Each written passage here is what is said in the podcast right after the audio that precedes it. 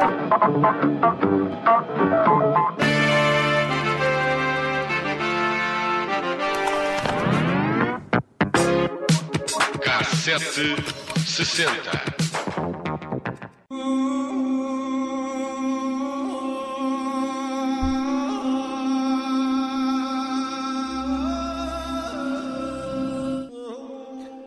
Vos interessa compreender o conflito entre Hamas e Israel e para que se perceba, como diz António Guterres, que o massacre de dia 7 de outubro não surgiu do vácuo, vamos falar de 1993, quando Israel e Palestina assinaram os acordos de paz. Mas para isso é preciso ir bem lá atrás, às décadas sangrentas que antecederam a reunião de Israel e Palestina no relevado sul da Casa Branca para assinar esse acordo de paz. A Declaração de Princípios foi o primeiro acordo entre israelitas e palestinianos para pôr fim ao conflito e partilhar a Terra Santa entre o Rio Jordão e o Mar Mediterrâneo, que ambos reivindicam como sua pátria. Já falámos aqui desse momento que ficou para a história, quando Isaac Rabin e Yasser Arafat apertaram as mãos perante o presidente dos Estados Unidos, Bill Clinton, e o mundo. Mas vamos eh, lá à história, ou um pequeno resumo da história. Os, com, eh, os combates entre judeus e árabes na Palestina remontam à década de 1920, quando ambos reivindicaram o território controlado pelos britânicos. Os judeus eram sionistas, imigrantes recentes da Europa e da Rússia que vieram para a antiga pátria dos judeus para estabelecer um Estado nacional judaico. Já os árabes nativos, ainda não se autodenominavam de palestinianos, procuraram conter a imigração judaica e estabelecer um Estado palestiniano secular.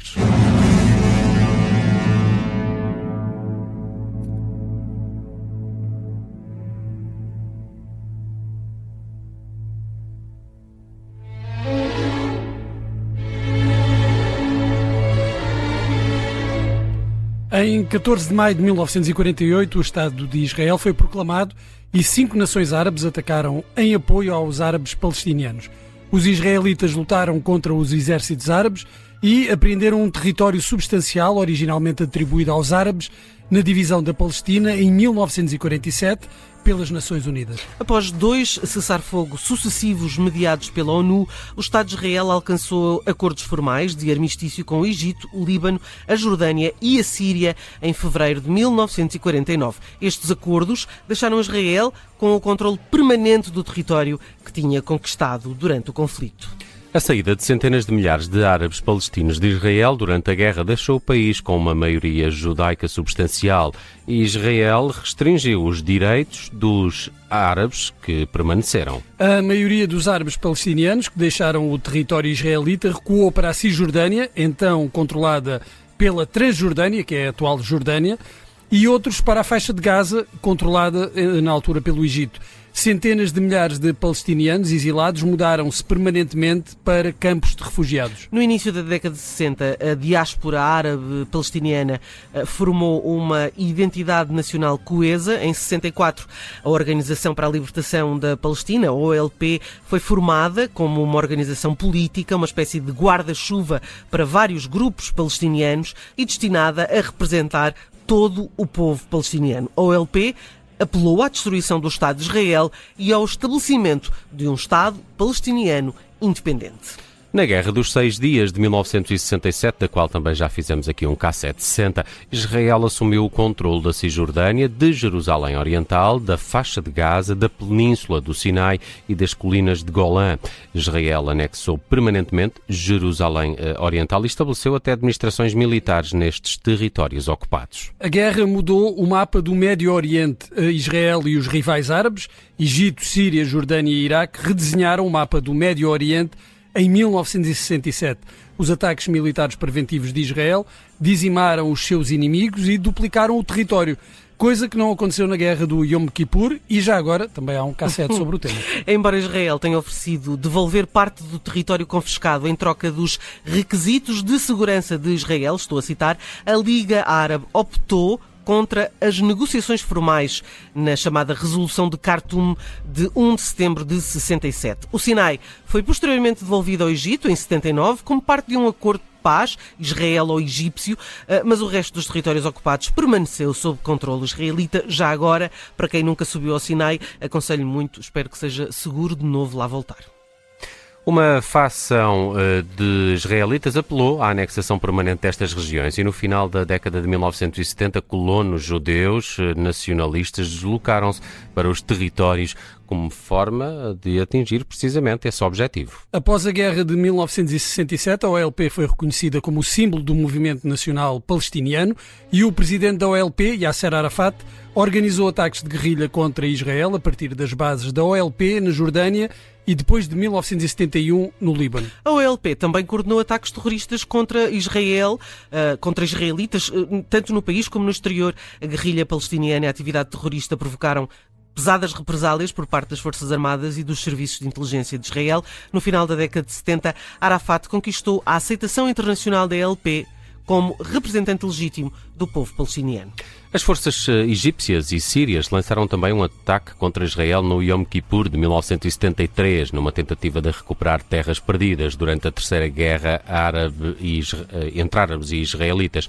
Um cessar-fogo que entrou em vigor a 25 de outubro de 1973. A 17 de setembro de 1978, após quase duas semanas de negociações secretas em Camp David, Sadat e o primeiro-ministro israelita Menahem Begin assinaram os acordos de Camp David o primeiro acordo de paz entre Israel e um dos seus vizinhos árabes. Os acordos, eh, os acordos procuraram estabelecer um quadro para a paz no Médio Oriente e ambos os países concordaram em partilhar o Prémio Nobel da Paz de 78 como parte do acordo. Estes acontecimentos levaram ao assassinato de Sadat, em 6 de outubro de 81, por extremistas islâmicos. Foram vários os ataques de um lado e de outro, mas uh, um dos mais significativos aconteceu em 1990. Foram ferozes e feitos pela Palestina contra Israel no dia 30 de maio. Militantes ligados a uma organização uh, palestiniana atacaram a praia de Nitzanim perto de Tel Aviv. Fizeram-no com lanchas. Depois, navios e aviões israelitas conseguiram interceptar estes militantes, capturaram 12 e mataram 4. E este é apenas um dos episódios eh, entre estes eh, dois lados deste conflito que já tem vários anos e que tem merecido aqui no K760 algumas histórias que podem também ouvir em eh, podcast e no nosso site em observador.pt. Ora, eu foquei-me aqui nestes ataques de que falas de 1990 para uma viagem mais pela cultura pop desse ano e comecei, claro, pelo cinema, que fica marcado em 90 por Sozinho em Casa, Danças com Lobos e ainda uh, Pretty Woman, Um Sonho de Mulher. No entanto, o grande campeão de bilheteira de 1990 é Ghost, O Espírito do Amor, com Patrick Swayze e Demi Moore nos papéis principais.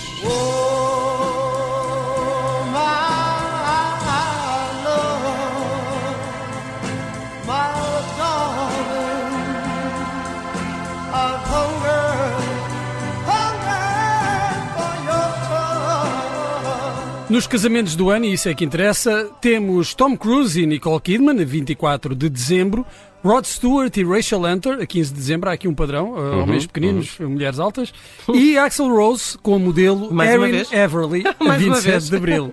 Erin, que é filha de Don Everly, dos Everly Brothers, mas este casamento foi uh, só de pouca dura porque em maio, nem um mês depois da boda, entrou nos tribunais um pedido de divórcio que foi depois retirado mas de novo submetida em outubro, eles estavam um bocado indecisos. Estavam, era, mas era. acho que de outubro não passou.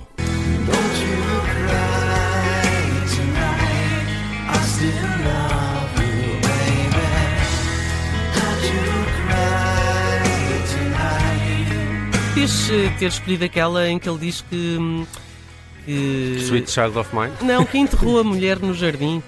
Não é esta? Nem sei. Não, não é esta, não é esta. Ah, okay. No top uh, de 1990, destaque para Sinead O'Connor, que fez. I used to love her, but I had to kill her. Yes. Ah, essa. Uh, Sinead O'Connor, que fez de Nothing Compares to You a canção mais vendida do ano. 1990 é incrível, já tínhamos é visto bom, aqui, é bom, é bom. mas continuas a, a, descobrir coisas novas. O original de Prince tornou a irlandesa numa estrela mundial, chegando a número 1 em Inglaterra e nos Estados Unidos.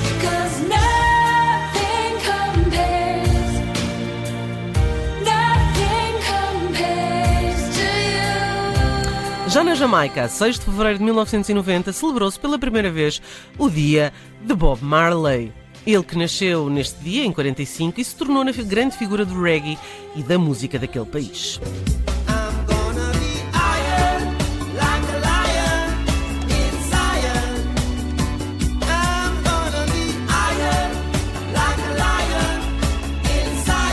E fechamos com os Grammys de 1990. Destaque para Bonnie Wright, venceu o prémio de disco do ano com Nick of Time e também para Bette Midler com Wind Beneath My Wings, que venceu os Grammys de melhor canção e melhor gravação do ano. Já o Grammy de artista revelação foi para os Milli Vanilli.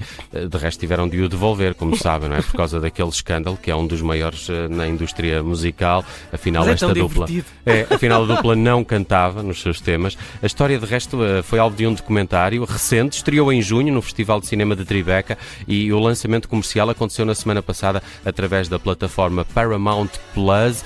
Podem escutar aqui um bocadinho do trailer deste documentário sobre Milli Vanilli que me deixou muito curioso. Milli Vanilli has made it big in America. Great music, it rises. The visuals were on point. They had it all. One minute Milli Vanilli were there. Milli Vanilli. Milli Vanilli. And the next minute they weren't.